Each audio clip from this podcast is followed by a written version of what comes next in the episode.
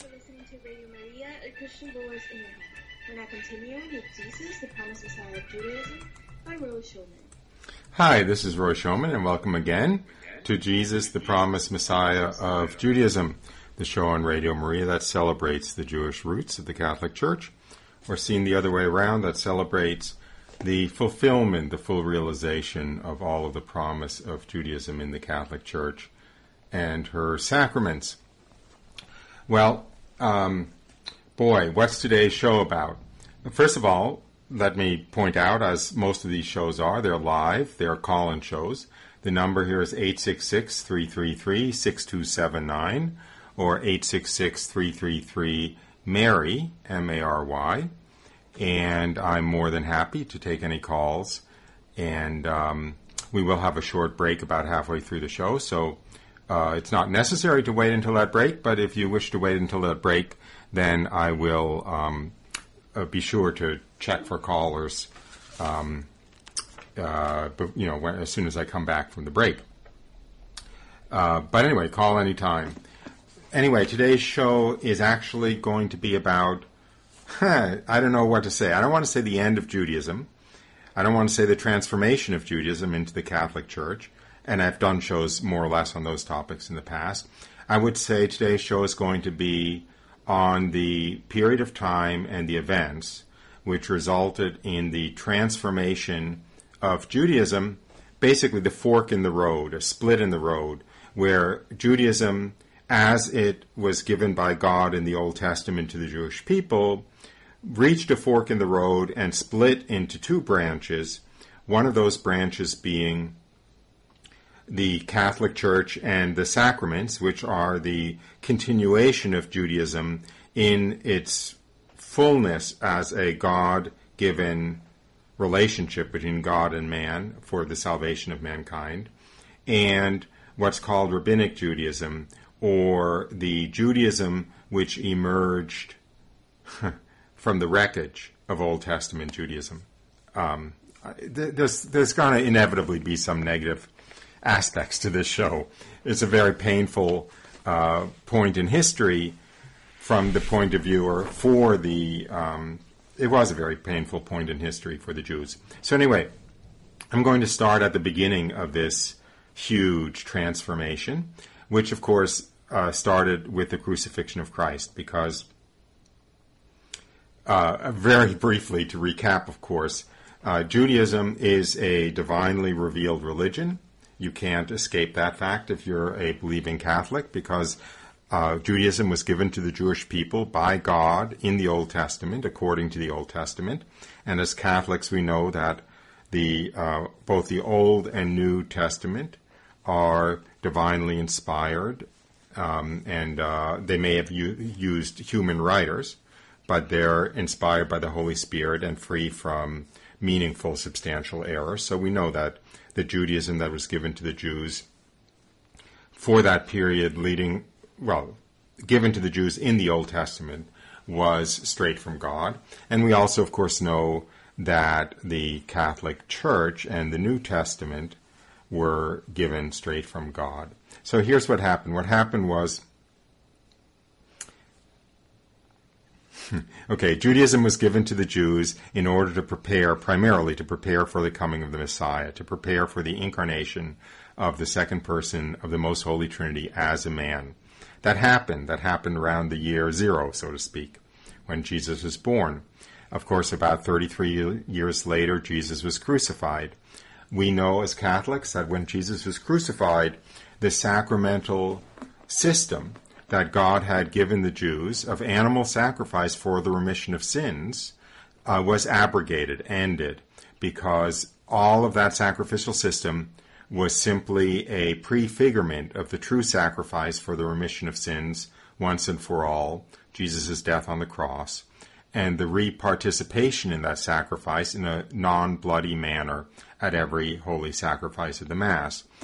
We know from the book of Hebrews in the New Testament that the animal sacrifices ceased having any validity, any value in the eyes of God at the time of the crucifixion, since they were entirely about pointing to their fulfillment with the crucifixion, so to speak. Um, we know from the Gospels that there was a great earthquake at the time of the crucifixion, and the um, veil in the temple was rent in two. The pillars fell. The veil in the temple was rent in two. Uh, that was covering the Holy of Holies. There was great destruction in the temple. This was a sign by God that the temple sacrifices no longer had any meaning. And if you've seen uh, Mel Gibson's movie The Passion of the Christ, there is a very dramatic visualization of that at the end of the movie when the crucifixion takes place of the pillars of the temple falling down, this earthquake kind of shattering the temple and making the pillars fall down and the veil be rent. So, as Christians, it's very simple to see that the sacrificial meaning, well, I'm sorry, I'm tie, tying myself in knots, that the sacramental system for the remission of sins that was given to the Jewish people in the Old Testament ended at the time of the crucifixion. For the purposes of this show, I will refer to the Judaism that was given to the Jews in the Old Testament, which started with the revelation of the first five books of the Old Testament to Moses on top of Mount Sinai, uh, somewhere around 1500 BC. Uh, that was kind of the, the that was when it was laid out in black and white, so to speak, for the Jews to follow. Um, that system, which was given to Moses on top of Mount Sinai and followed more or less faithfully by the Jews for 1500 years, maybe a little more than that, until the time of Christ, I will refer to as either Old Testament Judaism or Temple Judaism, those two names being synonymous because it's Old Testament Judaism because it's the Judaism as described in the Old Testament, and it's Temple Judaism because it is uh, the, the, Judaism which is based on animal sacrifice, which had to take place in the temple in Jerusalem. Okay, now here is why it sounds like I'm tying myself in knots. This is where it gets confusing because to make sense of this show and to make sense of the relationship between Judaism and Christianity, we have to consider three religions, not two religions. Eh, this would be easier if I had a picture that I could show you or a blackboard, but I don't. So here's, I'm just going to have to name them. Religion number one, Temple Judaism or Old Testament Judaism, God given. It was given just to the Jews. It was meant only for the Jews to follow, but nonetheless, it came from God. It was 100% valid. It was 100% true. And it depended on animal sacrifice, and it was given, as I said, to Moses, and it continued until around the time of Christ. I'll, I'll, in a few moments, I'll go into the reason why I have to be cautious about dating its end. Anyway, that's religion number one, Temple Judaism. The thing to remember is it's the Judaism in the Old Testament. It's true, it's real, it's good, it's valid. Um, you know, there's nothing questionable about it. That's religion number one. Religion number two is Christianity, which is actually, as we know, essentially the continuation of Judaism after the coming of the Jewish Messiah. It is Christianity, and more specifically, the Catholic Church and her sacraments, are true, they're God given, they're entirely good. They are the fulfillment of Judaism. They're the continuation of Judaism after the Jewish Messiah came, who was Jesus. And the um, primary difference, let me say, and I'm not doing this justice, but the primary distance difference between Christianity or the Catholic, I'll call it Catholicism, and Old Testament Judaism, it's twofold. One is it is really the fulfillment of the religion because Judaism was simply a preparatory stage. And the other really key difference is Judaism was only meant for one group of people, one ethnic group, one clan, the descendants of Abraham, the Jews. And the reason was restricted to one people was because its whole purpose was simply to enable the incarnation to take place. It wasn't actually meant for the whole world. What was meant for the whole world was the fulfilled version of Judaism after the Messiah came, which we know as Christianity. And in fact, as Catholics, Catholic means universal. That's what the word means. It's the universalization of the relationship between God and man. It's meant for every human being on the face of the earth, hence it's universal. That is a very key distinction with Judaism, which was never meant to be universal. It was meant for a single group of people. Also, lest anyone be confused, the relationship with God provided by the sacraments of the Catholic Church is 10,000 million times greater than the relationship with God which was provided by Old Testament Judaism. I'm not equating them in that sense. As a matter of fact, heaven was closed to the Jews. We know that, right? Because because um, on Holy Saturday after the crucifixion, Jesus descended to the dead, and was called the limbo of the just, and opened the gates of heaven, and there was this flood of all of the souls of the just who died before the crucifixion, who were trapped in this limbo of the just, flooding into heaven. Who were the two people at the beginning of that parade, at the front of that parade? It was Adam and Eve and every righteous soul after them, because heaven was not available in Judaism.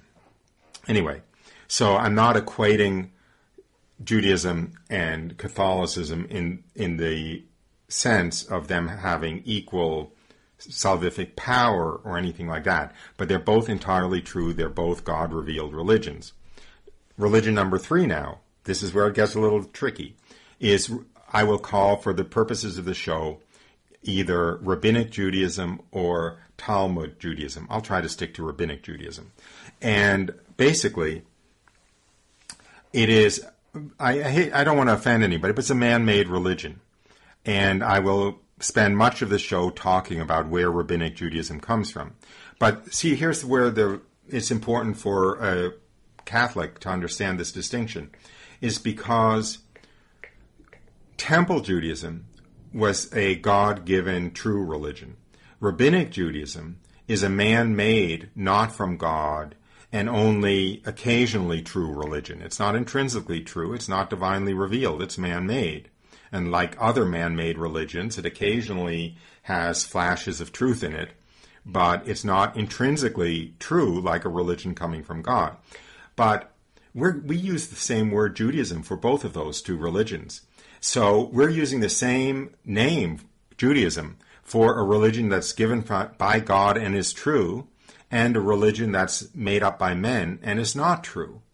You can see where that causes a lot of theological difficulties when that terminology is mixed up like that.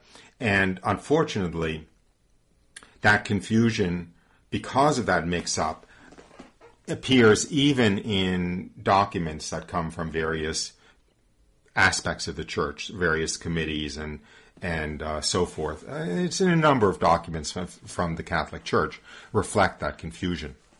I may or may not have time to talk about that specifically on the show. So, so I'm just getting back to this key point, which is three religions. Nail that down in, in your mind: Temple Judaism, Christianity, Rabbinic Judaism. Temple Judaism, true but meant just for the Jews and needed the temple and couldn't couldn't continue after the loss of the temple. Christianity, which was the true God-given continuation of temple Judaism after its fulfillment through the coming of the Messiah and the uh, the true sacrifice of the cross, and rabbinic Judaism, which was man-made and is the continuation of Judaism that we think of as Judaism since the year zero AD or BC. So I think we have a caller on the line, so I'd be happy to take the call. Hi, Roy. Yes. Yeah, um, I was wondering uh, how does uh, the history of Adam and Eve uh, square with evolution? Okay, how does Adam and Eve square with evolution? Well, thank you for the question. It's a very good question. Um, and I'll I'll I'll speak straight from Catholic dogma because you don't really want to know my speculation or my opinions. So strictly from a, I'm not saying my my my views do not disagree with dogma; they just go beyond dogma. Okay, so. Uh, and and I actually um, I think if I could tell the studio there's a little feedback problem, so maybe it would be better if if you could silence the. I just, uh, yeah, I cut it completely. Okay, good. Um, okay, so uh, basically, the Catholic Church has not pronounced on whether there was some kind of biological evolution and there was and that the um, physical composition of man whether it grew out of lower animal forms or not. I personally don't believe it did, but the church doesn't say anything one way or the other. And the church is perfectly happy to accept the view of evolution. However, there is a dogmatic statement by the church. I, I forgot the name of the document. I think it was Pius XI that says that you basically have to believe that there was one first human couple at, uh, which we call Adam and Eve, because you wouldn't have original sin if you didn't have an original couple who sinned and fell, and ever since then, all of humanity, all of humanity, is uh, tainted by that original sin. If you had more than one couple from whom all of humanity sprung, we wouldn't all be tainted by original sin, right? Only the ones whose great, great, great, great, great, great, great, great ancestors were that particular couple. So um, I think the conventional attitude in the church is that at some point the animals that were to evolve into man had reached a sufficient point so that God infused essentially human souls in one man and one woman, and they became Adam and Eve. And they, they are the progenitors, they are the ancestors of all of humanity. That somehow the animal precursors of man may have developed through evolution, but the transformation into man with a human soul made in the likeness of God was restricted to one couple from whom all of humanity descended. That's basically the. I think this. Where do you find this? disturbing thing to me. I couldn't quite. Uh, I it, it just didn't make sense to me, but uh, I struggle with it a little bit. And uh, it should. What about Neanderthal man or whatever? That would be beforehand if that was the case. I, I didn't catch that last point. The what befell man? Neanderthal. Oh, Neanderthal. Neanderthal. Yeah, but you know. I don't know. I don't know whether Adam and Eve were Neanderthals or not.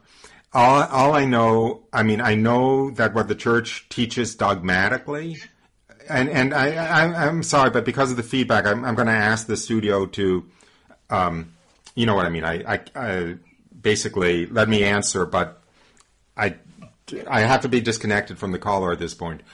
Um, I don't know whether Adam and Eve were Neanderthals or not. I don't know at what point in the development of the animal precursors or the subhuman precursors of man Adam and Eve appeared.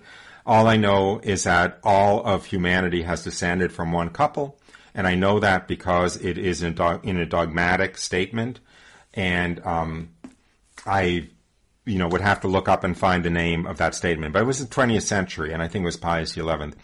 And I will say for the consolation of any one of our listeners, I mean, I'm a scientist. I went to MIT. I, I was a straight A student, and I have a Bachelor of Science from degree from MIT. And I took this stuff very seriously. And on the basis of science, I think that evolution is not true. Okay, so, but that's just my opinion. It's not the pronouncement of the church. But anyway, I don't think there's any need to feel compelled to believe in evolution. Um, even uh, anyway, so we're we're we're browbeaten into believing in evolution. We're browbeaten into believing that you have three heads or you're superstitious and ignorant if you don't believe in evolution. There was a very good series on Radio Maria. I hope it's still um, up there in the archives. And it was on what was it called? Um, it was on. It was called. Oh gosh, I forgot the name of it. Um, it wasn't on creationism. It was on uh, intelligent design. I think intelligent design might be the name of the show. Anyway, the the host had scientists on that basically gave, laid out the groundwork for why it doesn't make sense that intelligent design had to be behind the um, life as we see it. Anyway, back to the mainstream of my show. Thank you for the call. And thank you, Roy. Okay. Um, bye. Um, now, um, that's the only problem with calls is, is picking up the thread. Um, the uh, okay, so there are those three streams, and where did rabbinic Judaism come from? Well, um, Jesus was crucified obviously around 30, 33 AD. The temple was um, damaged by that earthquake, but it wasn't destroyed. The Jews continued living in Jerusalem and making animal sacrifice in the temple from the crucifixion until uh, 70 AD, somewhere between 70 71 AD.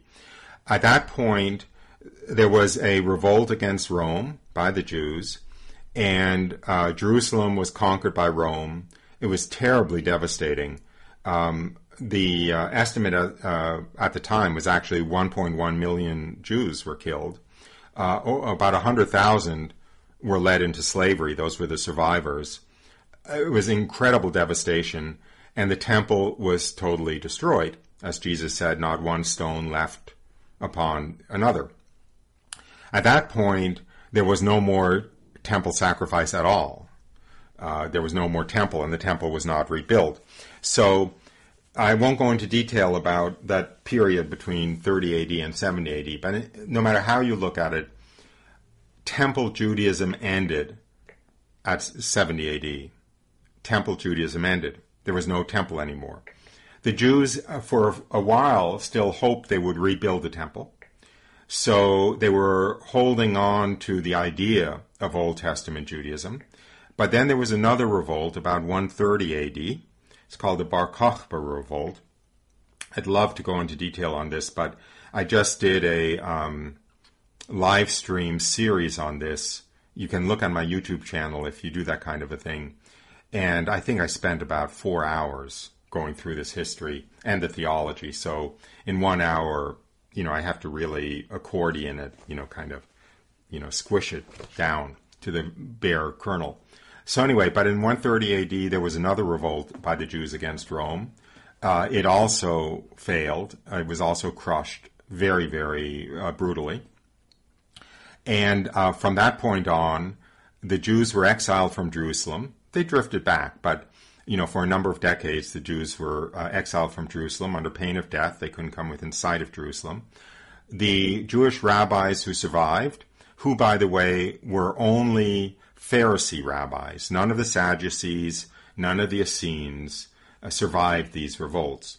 So all that was left was the Pharisees, and all of the Judaism that is reflected, basically rabbinic Judaism, reflects the Pharisee stream. There's no question about that. But the rabbis who survived, who were all Pharisees, they um, resettled, let's say, in a town called Yavne in Hebrew. In, in English and in Greek, it's usually called Jamnia. And uh, they formed a school there that was the major center for Judaism following the destruction of Jerusalem. Uh, okay, so now you have all of the Jewish rabbis who are left, you know, gathered in Jamnia, looking at the destruction of Jerusalem, looking at the fact that the temple is destroyed and having given up hope on ever rebuilding the temple, looking at the Judaism that God gave them in the Old Testament and saying, where do we go from here? What do we do now? How can we follow this religion without animal sacrifice, without a temple? So they got together and they came up with, let's say, they designed the rabbinic Judaism. They designed this continuation of Judaism after the end of Temple Judaism, after the end of the Temple, after the dispersal from Jerusalem. And that is what we have today within Judaism. Of course, the Jews who are really following the, the true course of Judaism are in the Catholic Church, if I may say so. But the Jews who don't recognize Jesus as the Messiah and are still trying to follow Judaism, they are trapped in rabbinic Judaism. Now, um, I will. Okay, so what is at the heart? First of all, let me just say that I threw around the term uh, Talmud Judaism early in the show. When we come back from the break, which we'll have in about three or four minutes, I will talk about the Talmud and why it's called Talmud Judaism. I'll hold off for the moment until after the break to talk more about the Talmud. But the heart of Rabbinic Judaism is okay, what can we do as Jews to, um, how can we gain remission of our sins in the absence of animal sacrifice, which requires the temple? And the solution in Rabbinic Judaism is that prayer, fasting, and almsgiving can substitute for the animal sacrifice. That's a completely man made concept. unless you think that this gathering at Jamnia was inspired by the Holy Spirit, that's difficult to believe as Christians because it's the very same school at Jamnia that also formally declared that Jesus was a false Messiah, that he was an apostate, that he was an evildoer, that um, he was correctly condemned to death um, and executed on the eve of Passover, that he was a magician who had gained his false arts growing up in Egypt. Note that that's actually true. In other words, they recognize that Jesus grew up in, uh, in Egypt, but rather than being, you know, a wonder worker, the Son of God, the Messiah, he was basically a wicked man who had these black arts of magic and used them to lead the Jewish nation astray into the apostasy that became Christianity. Needless to say, that was not the Holy Spirit talking. So you know, one can't really, in good conscience, say that Rabbinic Judaism was created at a council. It's referred to as the Council of Jamnia. It's not really a council, it's really a school. But you couldn't really argue that Rabbinic Judaism came from a council that was under the guidance of the Holy Spirit, since they condemned Jesus at that very same council. So, what we have now in Judaism, which is um, very oriented towards uh, obeying the law, that is uh, very, very, very anchored in the Talmud and in the written down discussions that came out of this Council of Jamnia uh, is what came from what I'm describing. In other words, it's this man made solution to the problem of how can we continue Judaism after the destruction of the temple. The Jews at that time were faced with three key problems um, which were, I'm trying to find the relevant note. They had three fundamental problems. Now I'm looking at like 135 AD, which is after the failed second revolt against the Romans and the second destruction of Jerusalem and the final exile of the Jews from Jerusalem for, for a number of decades. As I said, they did drift back, you know, within you know, within 20 or 30 years, there were some Jews back in Jerusalem, but they had no hope of rebuilding the temple. They were faced with three problems. What, how do we continue Judaism without Jerusalem and a temple? How do we continue Judaism now that the Jews have been dispersed throughout the world?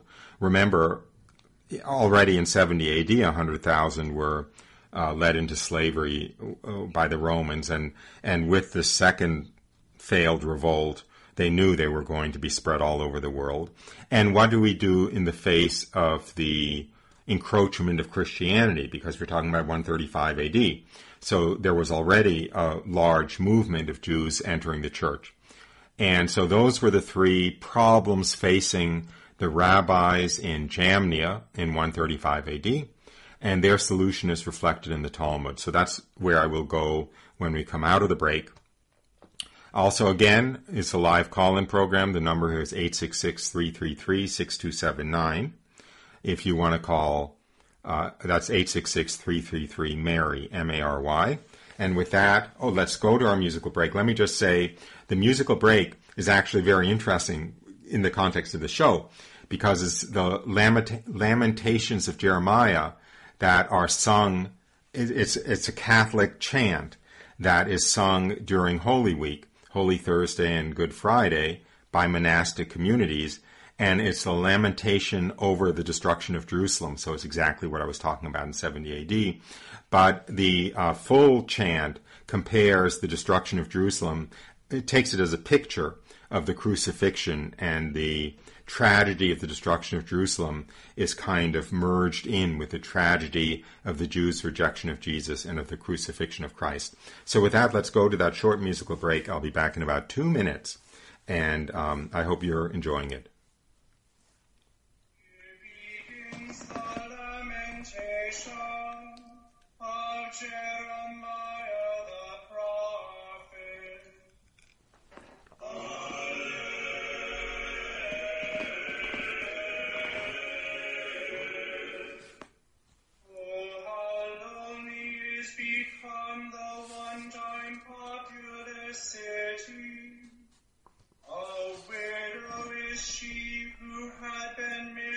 Mistress of the nations.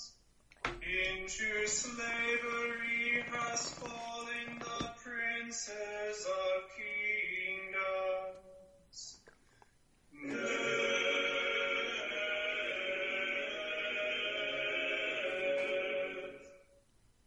Unceasingly she weeps by night, and with tears her cheeks are laden. Suitors there is none to console her. Her seeming friends have rejected her, and are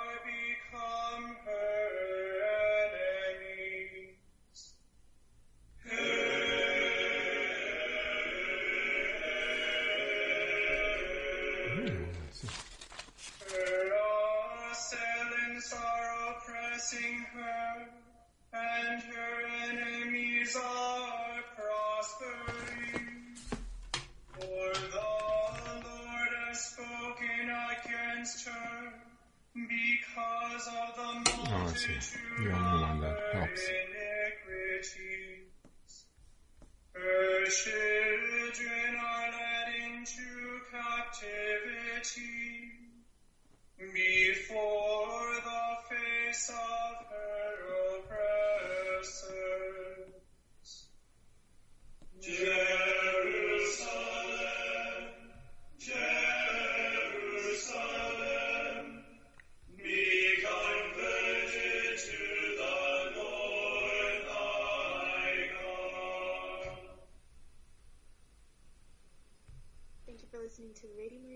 Christian voice in your home. We're now returning to Jesus, the Promised Messiah of Judaism, with Schoeman. Hi, welcome back. Thanks for staying with me.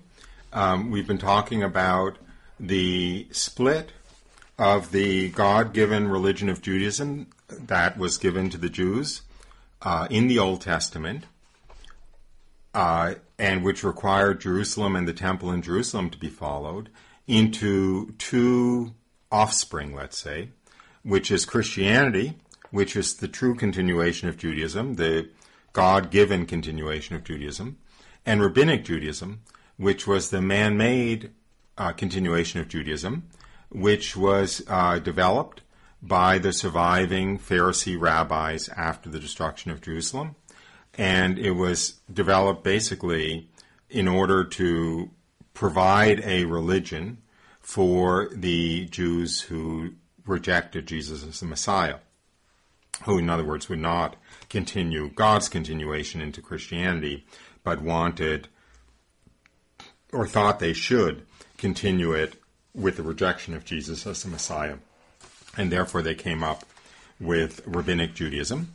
Uh, I, am dating it to 135 AD, and I'm um, associating with the Council of Jamnia, which Jamnia being a town not very far, maybe about 60 miles from Jerusalem, where the rabbis escaped from the destruction of Jerusalem and set up the subsequent, the, the um, you know, the, the later center of Jewish theology uh, in Jamnia. Uh, once they could no longer continue in Jerusalem because of the failed revolts against the Romans and, and the exile of the Jews. So that's where we were when I went into the break. And now I'm going to have to introduce the concept of the Talmud because basically the situation is the following that there always was an oral tradition in Judaism that is the Jewish belief is that when God gave Moses the five books of Moses, it's called the Torah, it's the first five books of the Old Testament, uh, Genesis through Deuteronomy, according to Jewish belief, were dictated by God to Moses on top of Mount Sinai during the Exodus from Egypt. Jewish belief has was always that, in addition to those five books of Moses that God dictated to Moses and telling him to write it down, God also gave Moses a tremendous amount of oral instruction and told Moses that it should never be written down, that it should be passed on from teacher to pupil, from, from master to disciple. It should be passed on orally. And what this um, oral tradition or oral law consisted of was largely an explanation of the Torah, an explanation of what is written down in the first five books of Moses, because God recognized that there wasn't enough detail in the written Old Testament to know how to follow the laws. For instance, you know, one of the Ten Commandments is remember the Sabbath and keep it holy. Well, what are you allowed to do and what aren't you allowed to do? Are you allowed to harvest crops? Are you allowed to milk a cow? Are you allowed to light a fire to cook your food? Um, you know, just what is allowed and what isn't allowed. And so God recognized that He's going to have to give more detail in order to understand how to follow the laws that were given in the Torah. And therefore, He also gave the um, oral law, the, the Jewish oral tradition. And it began with what God instructed Moses on top of Mount Sinai, and it was passed down teacher to pupil ever since then. So that became so so there there was that oral tradition in 135 AD still when the rabbis met at Jamnia. And they were instructed, they had been instructed by God according to the Jewish understanding, never to write it down. However, here they are in Jamnia, and they're faced with the fact that they're going to be dispersed around the world.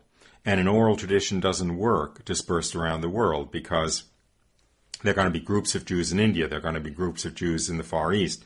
There are going to be groups of Jew- Jews uh, in Spain. And over the um, generations of oral transmission, things are going to get garbled and they're going to end up following different religions, so to speak. So at the same point in time, I'll call it the Council of Jamnia, the rabbis decided that despite the prohibition not to write down the oral tradition, it's time to write it down. It has to be written down so that Jews all around the world are following the same oral tradition, the same law. They know what to do. So they wrote it down, and that's called the Talmud. I'm taking shortcuts with this because I only have an hour. That's basically what the Talmud is. The core of the Talmud is the written down Jewish um, tr- uh, oral tradition, but then it's also got built around it, built into the Talmud, rabbinic discussions further explaining what was in the oral tradition, and then even rabbinic discussions further explaining the earlier rabbinic discussions. So it's several layers like an onion. The, the, the core of the onion is the um, oral law as given to Moses on Mount Sinai, according to Jewish belief. But then the layers around the on- onion surrounding that are subsequent generations of rabbis' discussions about what it meant. So that's what the Talmud is. And it was written down. Um, oh, well, I see. I see. We have uh, a call. I I, um, I, I really appreciate the questions, but um, I have to go through what I'm trying to explain now. If there's time at the end, I'll I'll take this question, which which is um, actually not directly related. So please forgive me. Anyway, so that's what the Talmud is. It was written down uh, between figure the second century AD and the fifth century AD. Um, it was written down in two places. Uh, there's the Babylonian Talmud, and uh, there is the Jerusalem Talmud. Together, it is uh, the size of the Encyclopedia Britannica. You know, it fills a shelf of very small writing, I might add. It fills probably about three feet of, of books. Uh, you know, it's about 26 bound volumes, uh, each of them about two inches thick or an inch and a half thick. It is uh, tremendously extensive. It goes into tremendous detail. And once it was written down and finished being written down, it basically became the um, invariant magisterial teaching, so to speak, of Judaism, not subject to contradiction or change. Basically became Jewish dogma. And boy, I'm taking a lot of shortcuts here because some of the rabbis that contributed to the Talmud, in the sense of those 26 volumes, came later. But they were considered so authoritative that their commentary on the earlier rabbis got added to the books, to the volumes of the Talmud. Anyway, it gets complicated, but I'm, I'm just trying to tra- paint a broad brush picture. So anyway, that's the Talmud. Now, what is the problem with the Talmud? There are a number of problems with the Talmud. One is that by its very nature, it froze Judaism. Um, it froze Judaism like, you know, like a, a fly in amber. Uh, it's as though it's as though you had the dogma of the Catholic Church, but no subsequent magisterium to explain the dogma further or to to um, uh, basically explain the dogma further, develop the dogma. That may not be a perfect parallel. Maybe I want to erase that. But in any case, it froze Judaism in the Judaism of whatever that was, the, the third century, the fourth century.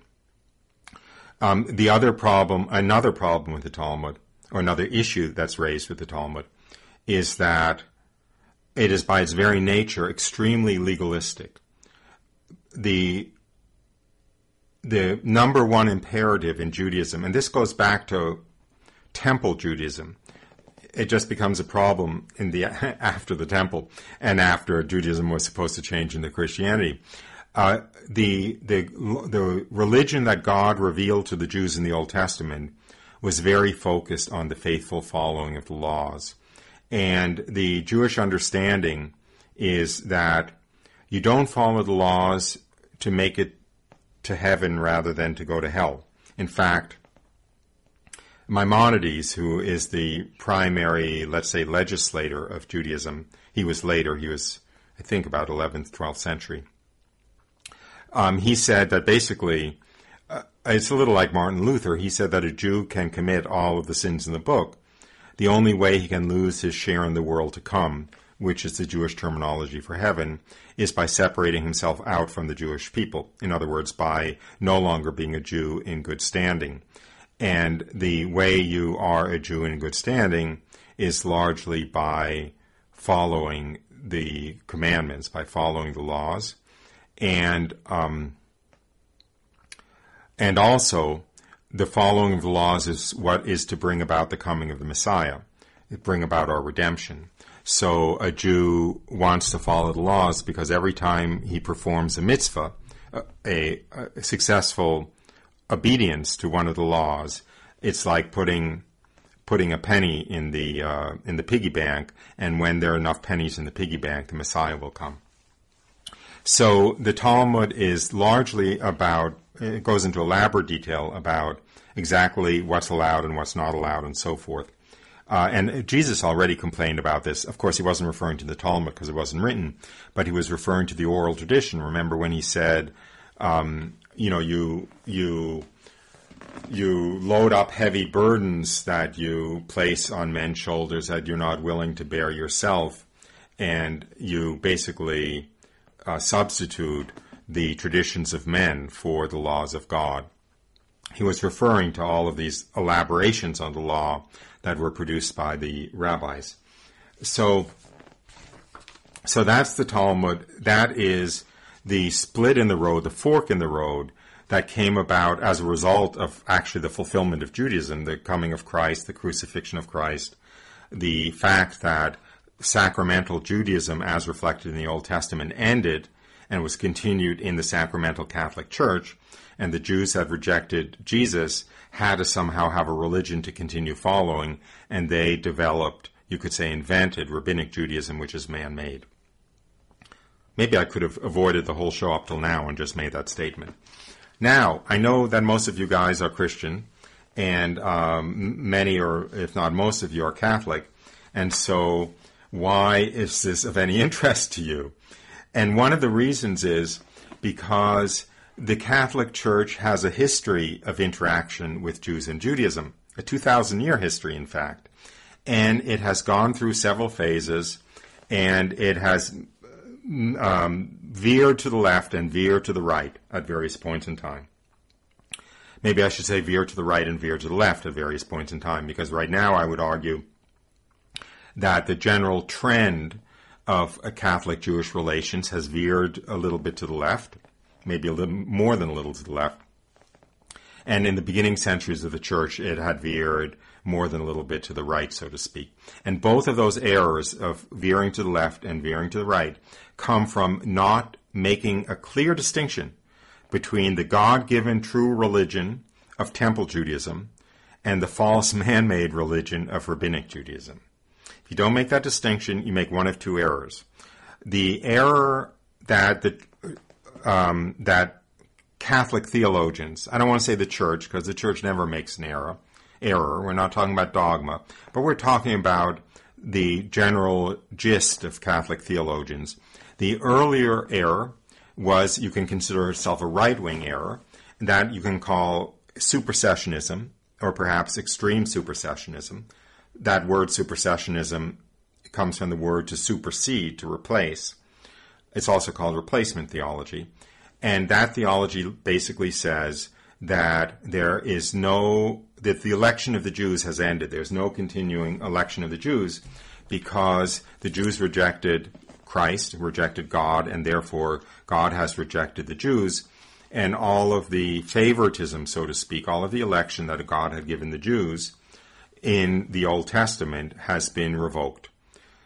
I, that, I'll call that replacement theology for the moment. Now, we know from Scripture that that can't be true. And I'll just read a few verses from St. Paul's letter to the Romans uh, from chapter 11. I'm not making this up. What I'm reading is straight there. You can look at Romans 11 yourself. This is St. Paul speaking, but it's Holy Scripture, so we know it's true. I ask then, has God rejected his people? By no means. I myself am an Israelite, a descendant of Abraham, a member of the tribe of Benjamin. God has not rejected his people whom he foreknew. As regards the gospel, they are enemies of God for your sake. But as regards election, they are beloved for the sake of their forefathers, for the gifts and the call of God are irrevocable. Okay, so in those three or four verses, Scripture makes it very clear that as regards election, the Jews are still beloved for the sake of their forefathers. The election of the Jews continues. Okay, so that settles the issue, actually, of supersessionism or of replacement theology. The Jews have not been replaced um, in the sense of election. Don't argue with me, argue with St. Paul. However, in order to make sense of that, you have to distinguish between the election of the Jews and the salvific sacramental system represented by Old Testament or Temple Judaism, because that salvific sacramental system definitely was replaced by the church. And just to make it clear that it was replaced by the church, God made sure that the temple was destroyed shortly thereafter, never to be rebuilt. Okay, because there's no role for animal sacrifice since then. So there's no question that the sacrificial salvific Old Testament Judaism has been replaced. The election of the Jews has not been replaced. The other error that Catholic theologians make in our mostly in our day is to say that since the election of the Jews continues, they don't need Jesus to be saved. They don't need Christianity. They're still in their quote, original salvific covenant with God. They're not, because that original salvific covenant is temple Judaism. It's not rabbinic Judaism. And that original salvific covenant, even if God were still honoring it, the Jews can't honor it. They couldn't honor it for the last 2,000 years because they had no temple for the animal sacrifice. Yet, And I will close with this quote from a cardinal who was actually uh, Cardinal Kasper, who was the president of the Pontifical Commission for Religious Rela- Relations with the Jews at the time of the statement. Statements from 2001 at a conference. And he had the chutzpah, if you excuse the Jewish expression. Chutzpah means unmitigated nerve or something like that, to say the following The Jewish covenant has not been revoked and remains salvifically effective for Jews. Therefore, there is no missionary activity on the part of the church directed toward converting Jews. So you see, this is the other error you fall into if you don't distinguish between Temple Judaism and Rabbinic Judaism.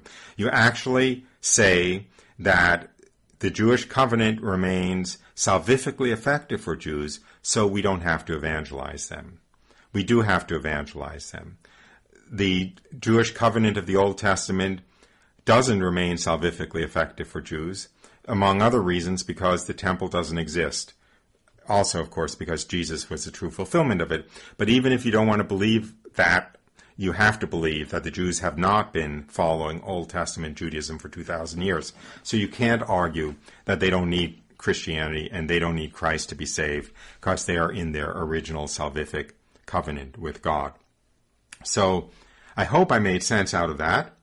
Um, it's really, really important that that um, as I said, the earlier error that says the Jews' election has ended is referred to as supersessionism or replacement theology. The later error that we don't have to evangelize the Jews is referred to as uh, the dual covenant theory. That there are two salvific covenants the original salvific covenant that God gave the Jews in the Old Testament, and the Christian salvific covenant, the New Covenant, and they're both still in force. And so the members of one covenant don't have to worry about switching to the other covenant. You can see how damaging this is to the missionary impulse to evangelize the Jews, and yet Jesus spent his entire life and he was actually crucified for evangelizing Jews. We know how dear it was to his heart. When he sent out his disciples, he said, Go nowhere among the Gentiles, go to no town of the Samaritans, go only to the lost sheep of the house of Israel. Uh, days before the crucifixion, he wept over Jerusalem, saying, O Jerusalem, Jerusalem, how often I would have gathered you as a mother hen gathers her chicks under her wings, but you would not have me. We know how, how Jesus aches, aches for his own people to finally receive him and finally say, as he said, Blessed be he who comes in the name of the Lord. So please don't shortchange the need to evangelize Jews and more specifically to pray for the conversion of the Jews. I know as a Jew in the church how hopeless, hopeless and abysmally despairing I was. I, you know, I had this huge yearning abyss in my heart for the Jewish Messiah and how that has been satisfied and made full and whole and happy by filling that hole with the Jewish Messiah, who is Jesus, in the Blessed Sacrament every day if possible. And if good Catholics don't pray for the conversion of the Jews, they aren't going to convert. And if they don't convert, we can't see the second coming because we know from the Catechism of the Catholic Church, paragraph 674 says, quote, the glorious Messiah's coming is suspended at every moment of history until his recognition by all Israel. Jesus can't come again until there's a widespread conversion of the Jews. Yet another reason to pray for the conversion of the Jews. Let me close the show with a short prayer. It's from the First Vatican Council. Uh, it's 100% kosher. It was um, it's hardly endorsed by the Pope of the Council, who is Saint Pope Pius IX, and it was signed by virtually all of the Council Fathers and it is a prayer. It's an invitation on the part of the church to the Jews to join the church. So let me close with that prayer.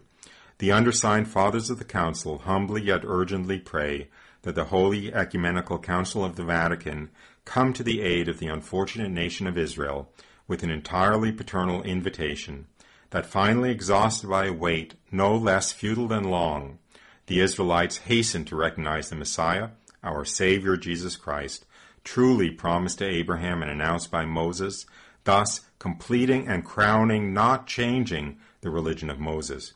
The undersigned fathers have the very firm confidence that the Holy Council will have compassion on the Israelites, because they are always very dear to God on account of their fathers, and because it is from them that Christ was born according to the flesh. Would that they then speedily acclaimed the Christ, saying, Hosanna to the Son of David, blessed be he who comes in the name of the Lord. Would that they hurl themselves into the arms of the Immaculate Virgin Mary, even now their sister according to the flesh, who wishes likewise to be their mother according to grace, as she is ours. Amen. Amen. Thank you for listening. You've been listening to me, Roy Schoeman, on Jesus, the Promised Messiah of Judaism on Radio Maria. And I hope you join us again next week. Same place, same time. Bye for now. Begins the lamentation of Jeremiah the prophet.